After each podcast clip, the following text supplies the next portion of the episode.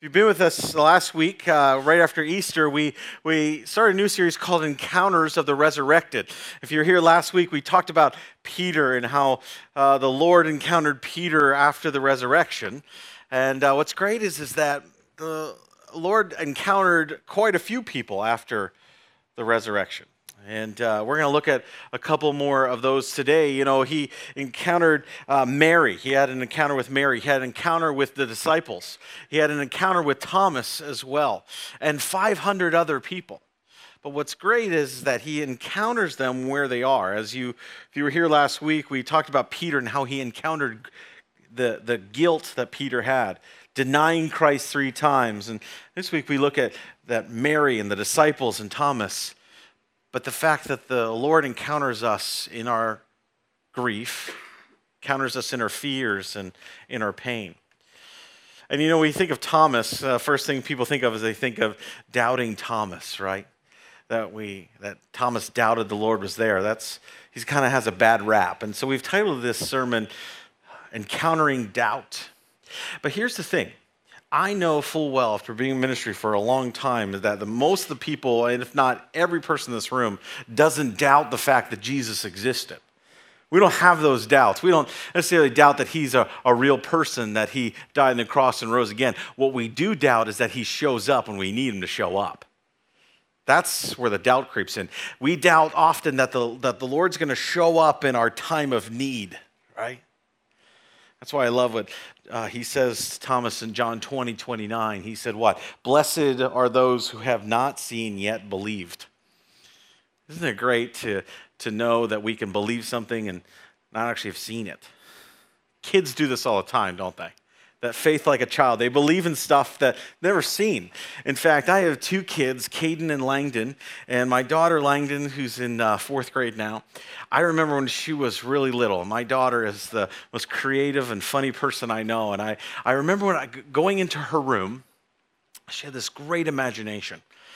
And I remember going to her room when she was, I think, four or five years old. And I, and I walked in, and on the floor, there was this huge contraption all over the floor with, with rope and boxes and tape and all kinds of sticks and all kinds of crazy uh, mechanisms all over the place, wooden things glued together. And there was, there was uh, some fake gold coins right in the middle. And I said, Well, Langdon, what are you doing? And she said, I'm making a leprechaun trap. I thought, oh, this is going to be good. So I probed, as any parent would. I said, so uh, a leprechaun trap, tell me what happens. She said, well, if you catch a leprechaun, they either uh, leave uh, candy or a map to the gold. And she said, I'm hoping for the map. And I said, Well, it's good. You got your standards set high. So I said, Who told you about this? She said, Maya. My friend Maya told me. I said, What else did Maya tell you? She said, Well, Maya told me that these uh, leprechauns, they come over from Australia to make shoes for the fairies. I thought, Fantastic. And so I said, uh, So what happens? She said, Well, if you capture one, they have to give you candy or gold to let you go. And I said, Well, this is fantastic. I have a slight ethical problem with you capturing a little green man with a red beard and holding him ransom um, for money, but I, am glad that you're thinking that way. She goes, Yep, it's going to happen. I said, Listen, Langdon, I don't want to rain on your parade. I'm, I'm glad you're hoping for gold, but I, I just don't think it's real. She said, It's absolutely real. My friend Maya told me. I said, Maya's not telling the truth. She said, Absolutely, Maya's telling me the truth. She actually has one captured in her room right now. And I said, Don't ever hang out with Maya again. All right? the kids believe anything, right? Why is it as we get older as adults, it's hard for us to believe stuff, right? We have this thing where it's like, it's hard for us to believe. Life gets a little harder, doesn't it? You think about the disciples and Mary and Thomas, and you think, man, I wonder what it would have been like after Christ died on that Friday, what, what that was like for them. Not sure what was going to happen. In fact, uh, Philip Yancey writes in the book, Jesus I Never Knew, he says this We read the Gospels from the other side of Easter. We have the day printed on our calendars. We forget how hard it was for the disciples to believe. In itself, the tomb didn't convince them. The only fact demonstrated that he is not here, he is risen. Convincing them would require intimate, personal encounters with the one that had been their master for three years. And Jesus did exactly that over the next six weeks. The, uh, the, the, the appearances are not spectral, but flesh and blood encounters. So he encounters these folks, but he doesn't encounter them just as Mary and as the disciples and as Thomas. He encounters them in their grief, He encounters them in their fears and he encounters them in their pain. So we look at Mary. Mary is one of the, the first person that he encounters at the tomb. You know, if you have a chance to go to uh, the Holy Land with us, you'll, uh, we go to a, a, number of different places. And one of the places that uh, we visit is the Church of the Holy Sepulchre, which is right there in the middle of Jerusalem. You may be heard about this church on the news or seen it. Church of the Holy Sepulchre, right in the middle of Jerusalem. Back in the 300s, Constantine wanted to, uh, when he was converted to Christianity, he wanted to uh, keep. Um, all the, the, the, places that Jesus has ever been uh, protected. So he sent his mother, and his mother had built all these churches around all these holy sites. And inside the church, the Holy Sepulchre is the place where they believe that Jesus died on the cross and rose again. In the tomb is there, and that's the tomb. Totally uh, uh, huge tomb that had been encased, right? And I remember being there for uh, the first time and thinking, I'm going to have this quiet time at the tomb like Mary did, right? And except I went there and I realized 100,000 other people were thinking the same thing right there. So it wasn't quiet at all. But 150 years ago, they found another tomb that I believe was a, a lot more like what Mary would have encountered. It's called the Garden Tomb we have a chance to go there as well. They wanted to protect it, so they, they made it a, a, site where you couldn't build any churches over it, but it's a beautiful garden, really quiet. And they want you to be quiet when you go in. In fact, we have communion when we go. We have this quiet time of communion right there by the garden tomb. And I, and I remember thinking that Mary must have felt like this, this quiet place, this tomb, when she goes. Because Mary was full of grief. Mary must have felt alone. Some of you are here amongst 100 people but feel alone. We have a lot of grief going on in our life. But he encounters Mary there. He doesn't just encounter Mary, he encounters our grief. See John 20, it picks up in John 20, verse 15. It says this Jesus said to, to Mary, Woman, why are you weeping? Whom are you seeking? Supposing him to be the gardener, she said, Sir, if you've carried him away, tell me where you've laid him, and I will take him away. And Jesus said to her, Mary. She turned and said to him in Aramaic, Rabboni, which means teacher. Jesus encountered Mary, he encountered her in her grief. Some of you are grieving over different things in life. Some of you have lost loved ones. I know it. Some of you have, have miss, feel like you've been left out of certain things. Some of you feel like you've been abandoned by your parents, abandoned by your children, abandoned by your friends or your people in workplaces. You've been abandoned. You feel alone and you're crying. You're grieving. That's what he does with Mary. And he's there and he calls her by name and she recognizes him. Mary's going there. It's a quiet day. She's going there to the tomb and she she's not thinking of the fact that Jesus is going to be there. She's just going and she is weeping. She feels alone. Do you feel alone this morning? Some of us feel alone. Some of us feel like Mary, where we just go, you know, things are not good. I'm missing out on people, I'm missing out on friends, I'm missing out on life. She come to the tomb early and she hears his voice and she recognizes it she i don't know what she did. I wonder if she she threw her arms around him. I wonder if she fell at his feet. I do not know but i do know that whatever she did that jesus was there and he embraced her. Because he was there. He was real. But he knew her name. And it's interesting when you think of Mary, you think, man, of all the people he could have gone to. We talked about this last week with Peter and how Peter had screwed up so bad he, he had a chance to align himself with christ and he didn't and he didn't do it. And he, there's a statue right there in jerusalem of peter who, who denied christ three times. You think why did he go to peter? And we realize peter he went to peter because he goes to people that have kind of messed up we think, why did he go to Mary? He goes to Mary before he even goes to Peter. Why in the world didn't he, Jesus, go and reveal himself to the, the, the mass of people? Why didn't he go to the Roman government? Why didn't he go somewhere where everybody could see him? Why does he go to Mary? Why Mary? Why her? He just conquered death. He is the undisputed king of the universe. 10,000 angels are standing ready to serve. And what does he do? What's his first act? He goes to Mary.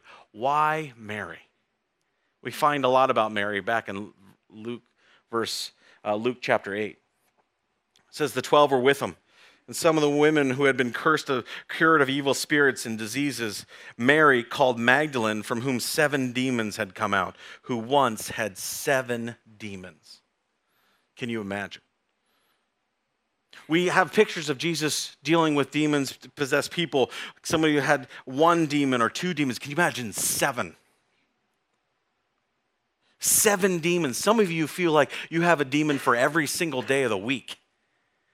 Uh, Mary wondered that, felt like that. Every single day she's attacked by something. Some of you feel like you've been constantly attacked. Here's Mary who's been possessed by demons, and Jesus comes to her. Why? Because he's not here for the holy people, he's here for the people that are sick and need a doctor. I know some of you are dealing with some, so many things in life, whether it's addictions, whether it's habits, whether it's thoughts, whether it's depression that you're dealing with, and every single day it's just a battle to get out of bed. You feel attacked, you feel oppressed. I think of Mary in all this because Mary was attacked by seven demons, and now she recognizes Jesus. Why? Maybe it's because f- she remembers that Jesus was the first voice she heard without seven demons in her head. Or maybe Jesus goes to Mary because of the verse in Psalm 30, which says, Weeping may last through the night, but what? Joy comes in the morning. Some of you need joy. Some of us need joy because we've been weeping for years, sad by the things that happen around us, like Mary. Weeping lasts through the night, but joy comes in the morning. I'm telling you right now. If you're going through some tough times in life, joy can come. Joy can come to you. Why? Because He knows your name. He knows your name. He knows Mary's name. You think I'm talking to somebody who's holier, somebody who's perfect. You've heard maybe growing up that, that God loves good people. Wrong. There are no good people. You may hear of people say, well, once you love God first, then he'll love you. Wrong. He loves you unconditionally. That's why he sent his son to die for you. He loves you and knows you by name. You may feel like you're all alone, like Mary at the tomb. You may feel like you're in a room with a couple hundred people and feel alone, but guess what? You're not alone because God knows you by name. That's why John 10 14 says, I am the good shepherd. I know my sheep, and my sheep know me. If there's a good shepherd, that must mean that there's a bad shepherd somewhere, right? A good shepherd knows his sheep, knows them individually, knows them by name. I'm telling you right now, the Lord knows your name. He knows Mary's name, He knows your name. He does not need some kind of book to jog his memory of who you are and what you're going through. He encounters us in our grief because He knows your name, just like He knows Mary. You're not alone. You're not alone. You may feel like you're alone, but you're not alone. That's why He's here. He not only encounters our grief, but he also encounters our fears too. He encounters our fears. You know, out of all the things I talk about this morning, this one's probably the hardest one for me because I think all of us deal with different stuff. I probably dealt with fear the most when I was a kid. Fearing the unknown, fearing what could happen, always thinking the bad thing's to happen. Some of you know what I'm talking about. We're constantly thinking of the worst case scenario. We're anxious, we have anxiety, we have fears, we have worries, and we're trapped in it. We think, I don't have enough money to pay my bills. I don't know if my husband or wife is going to leave me. I don't know if my kids are going to be okay. I don't know if I'm going to be okay. I've just got this uh, disease uh, uh, or I have this sickness that the doctors just told me about. I don't know what's going to happen. I have fears. I have worries. I have worries at work. What if people find out about me that I'm a Christian? What if they find out about me? What if they find out who I really am? What if they find out what I've done behind closed doors? I have fears and worries. The disciples had fears and worries as well. That's why he encounters us in our fears. John 20, 19 says this on the evening of the first day of the week when the disciples were together with the doors locked, the fear for fear of the Jewish leaders, Jesus came and stood among them and said, Peace be with you. After he said this, he showed them his hands and his side, and the disciples were overjoyed when they saw the Lord. They were locked together because of fear. I remember being so fearful of so many things. I was terrified as a kid that my parents would forget about me at a place, okay? I, eh, whether it was at church or at school or at youth group or at sports, that my parents would never show up, right? And so it was kind of a joke my family. They would say, I'll be there, I'll be there. I always asked them to be there a few minutes early. They'd be there. I was so scared of that, right? I'm not so scared of it anymore. In fact, I'm more fearful my parents will show up uh, when I least expect it. Some of us are fearful, anxieties and worries. And he deals with the disciples. He says, What does he say to them? He says, Peace be with you. You know what's interesting when you see this? This is that greeting, um, standard greeting, right? Say, Peace be with you.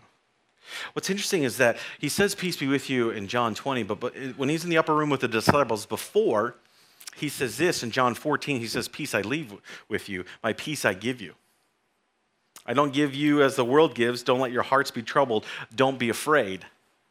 So, what does he say to his disciples before he dies? He says, Peace I leave with you. Now that he's dead and comes back, now he says, Peace I give you. In other words, there was no peace before because you couldn't have a relationship with God because, because of sin, we all fall short of the glory of God. But because He died on the cross for us, now we can have a relationship with God. That's where the peace comes in. Don't let your hearts be troubled. Don't be afraid. In Paul's books and his letters, he always starts the, with the words grace and peace be with you. If you've ever been to a liturgical church where they, uh, they uh, do certain things or they have written prayers, they often will pass the peace. It comes from this. We pass the peace to one another. We can pass the peace because Christ died and made peace between God and man. Peace be with you. In the midst of fears, in the midst of what they're at in life, the disciples are fearful that they're going to get killed. He comes and gives them peace. He encounters them in their peace because he knows exactly what they need. One of my favorite verses in the Bible is this. Come, in Matthew 11, 28. It says, Come to me, all who are weary and burdened, and I will give you rest. I love that because it would be tragic if it said, Come to me, all who are weary and burdened, and I'll give you a new job. Come to me, all who are weary and burdened, and I'll give you more money. Come to me, all who are weary and burdened, and I'll give you the answer to the question that you have. Come to me, all who are weary and burdened, and I'll fix that health condition you have. No, no, no, no. Come to me, all who are weary and burdened, and I'll give you rest. Why? Because He knows exactly what you need. He knew the, the disciples needed peace. He knew the disciples didn't need new jobs. The disciples were fishermen before, many of them. They went out to be fishermen again. Their jobs didn't change, but they changed. Now, sometimes in life, the Lord will change our circumstances. He'll change your job. He'll change your finances. He'll uh, provide healing in certain aspects. Those are wonderful things, and it happens all the time. But ultimately, it's peace that He wants to give us in life. Some of you have been praying for years for a certain thing in life, and you go, Why is God not answering me? And I've always I've talked to people and say, Jared, I've been praying about this situation in life. I'm praying God to change it. I've been praying that it would all work out, and God doesn't hear me. I said, Well, maybe you're praying for the wrong thing. Maybe God wants to give you peace because He knows exactly that's what you need, and you got to keep your eyes focused on Him. He wants to teach you in the situation you're in, whether it's the job you're in, whether it's the marriage you're in, whether it's the health condition you're in. Maybe He wants to teach you something along the way, but you got to keep your eyes focused on Him. That's the peace we have. He encounters our fears because He knows exactly what we need. Is that you this morning? Fears in life can really grip us, can't they? As parents, we have fears of our children. How could we ever pay for these things? How could we ever provide for them? How could we raise them in a culture like that? You know what? God doesn't want us to have fears. He wants us to come to Him. Come to me, all who are weary and burdened, and I will give you rest. Why? Because I know exactly what you need. But you got to keep your eyes focused on me. Peter had that, didn't he? Remember, Peter was he was in the boat and and Jesus was out in the water and Jesus says, "Come to me." So Peter gets out of the boat and starts walking on the water, right? And he starts to sink. And so two things come to him. One, he's going down, but Jesus is up because he stops focusing on Jesus and starts looking at all the problems in life and becomes fearful and he starts going down. It's as soon as he starts looking at Jesus that he begins to walk again. The disciples said the same thing when they were in the boat. They were in the boat and the storm came up, major storm. They're terrified. And they go down and they say, Jesus, don't you care that we're going to drown? Of course he cares. That's why he's here. He didn't all of a sudden transport them to be on land, give them a new boat. He calms the storm. That's the peace. I hope you can have peace this morning because I know some of you are dealing with a lot of fears in life. He encounters our grief. He encounters our fears because He knows what we need, but He also encounters our pain. He encounters our pain. he shows up to Thomas. Disciples, apparently, Thomas wasn't there. So he shows up to Thomas later, and, and John 20, verse 24. Now, Thomas, also known as Didymus, was one of the twelve, was not with the disciples when Jesus came. So the other disciples told him, Hey, we've seen the Lord. But he said, Unless I see the nail marks in his hands and put my fingers where the nails were and put my hands in his side, I will not believe. Now, Thomas, known as Didymus, Didymus actually means twin. So Thomas had a twin. You may say, Well, who's his twin? I have no idea. It doesn't matter, right? But he's a twin. But we give Thomas a bad rap, right? He's the one that we say, oh man, there he is questioning God. He's doubting Thomas, right? You ever have that person in life and school that always asks the questions to kind of probe? If you're ever in school, they would always ask the teacher to explain it some more. Yeah? I hated those people, right? I could not, I, I couldn't stand it. If you're one of those people, I, I apologize. I remember being in seminary once at my doctoral work, and we, we were at this uh, intensive work, and we had eight hours with this professor. I had taken 115 pages of notes. And I remember it was like six o'clock in the evening, and the professor finally said, um, Does anybody have any questions? And some guy across from me starts putting his hand up. And I'm looking at him saying, Don't you dare ask a question, right? This is what he said. He said, uh, Professor, you love the lecture today. You mentioned something back around 9.30 this morning um, on page 7. Could you go and go over that again? I picked up my laptop and I threw it at his. No, I did not. I did not. I was so angry though because he probed. A lot of us like to probe and ask questions, right? That's what Thomas does. He wants to know more. He doesn't want to just take it for granted. He says, No, unless I see the nail marks, unless I see the scars, I need to know it. That's Thomas, right? So before we jump on him, let's be thankful for him. The other thing about Thomas is that we encounter Thomas uh, one other time before. It was during Lazarus' time. And it, Thomas says to the disciples, he says, Let us go ahead that we may die with him. He basically says, Let us go with Jesus. Wherever he's going to go, we want to die with him. So Thomas is the one out of all the disciples, probably not the biggest doubter, might be actually the bravest one.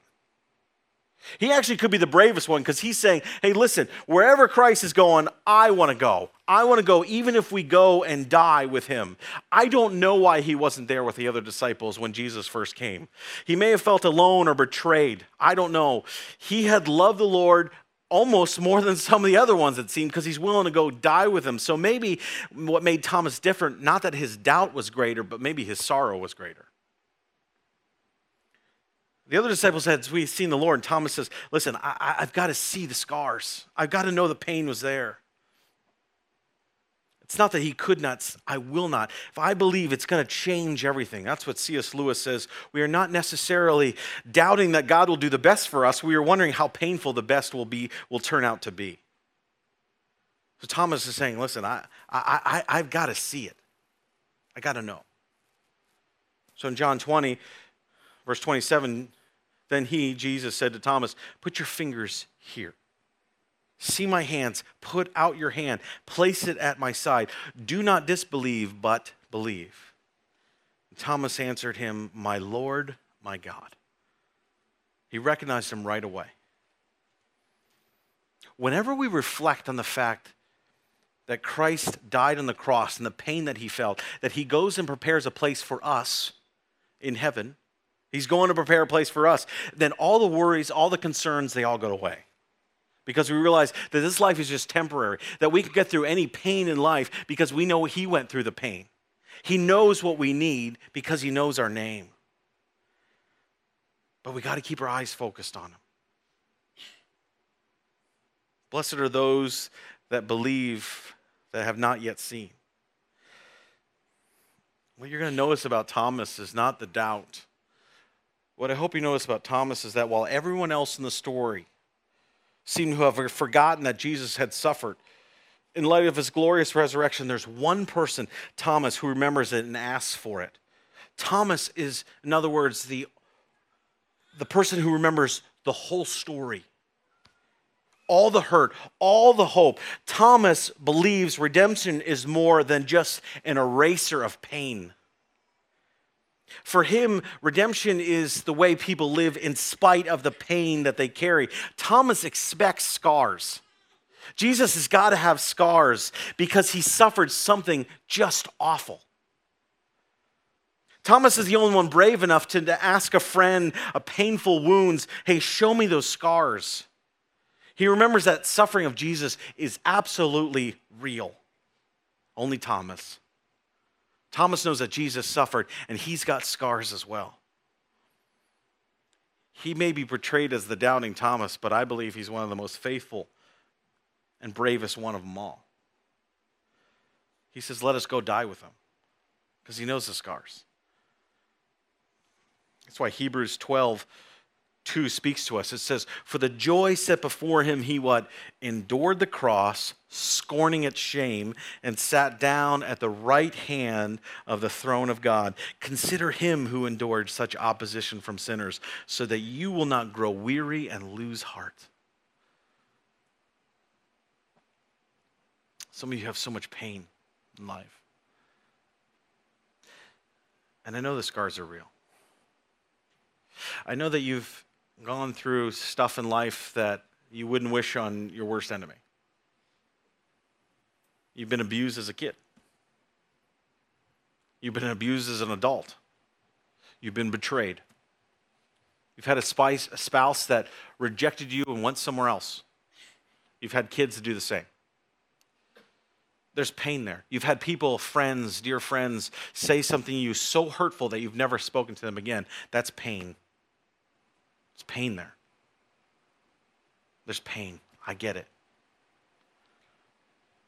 Some of you have pain because a child left, because a family has disowned you. You have some of you have physical pains from diseases that you have, and you have pain every single day. I talked to somebody right after service, her dear father had pains for 17 years, physical pains in his body. How do we keep going? We keep going because we keep our eyes focused on the Lord. We keep our eyes focused on Him, and He gives us peace. In a few minutes, we're going to sing a song that I think speaks volumes about the peace that we can have in life about the storms that we go through, that we, our eyes have to stay focused on Him. Like Peter, who's going down, he's got to keep his eyes focused on Him. Remember, the pain that you have in life aren't bad things. Jesus has scars too. I once read an article about the little bee who says in a favorite quote, it says, A scar is never ugly. That's what the scar maker wants us to think. But you and I, we must take an agreement to defy them. We must see all scars as beauty. Because take it from me, a scar doesn't form on the dying, only on the living. A scar means I survived something. Some of you have survived something, some pretty tragic things in life. Some of you are going through some pretty tragic things in life. Redemption is an eraser of pain. But redemption gives us peace, knowing that Christ is in control, but we got to keep our eyes focused on Him. How does He encounter our pain? He encounters our pain because He knows what you're going through. So when the doubt creeps in, when your doubt creeps in thinking, is God really real? Is the Lord going to come to me in my time of need? You need to remember that despite our grief, despite our fears, despite our pain, that He knows your name. He knows it. He knows what you need to because He knows what you're going through. You got to keep your eyes focused on Him. Despite the storms, keep your eyes focused on Him. Let's pray together. Lord Jesus, thank you for today. I thank you that you know each and every person's name in this room right now. You know what we're going through. Some of us feel lonely. Some of us feel like we're grieving. Some of us feel like we've been attacked every single day of the week. Lord, thank you for knowing our names. Thank you that we can be in a room full of hundreds of people, not feel alone because you know us. And Lord, you know what we need. Lord, some of us think that we need something else, but you know what we really need is peace. Thank you for bringing that to us. Thank you that we can keep our eyes on you, that peace can come. And Lord, thank you for the pain that you've gone through. Because it reminds us that you know us, so you can relate to what we're going through. Lord, I pray that we keep our eyes focused on you and that you bring us peace here and now. That you bring us joy. That whatever weeping had been going on, that we leave it here because joy is coming in the morning. We thank you and we give you all the praise and all the glory. And we ask all this in your precious and holy name.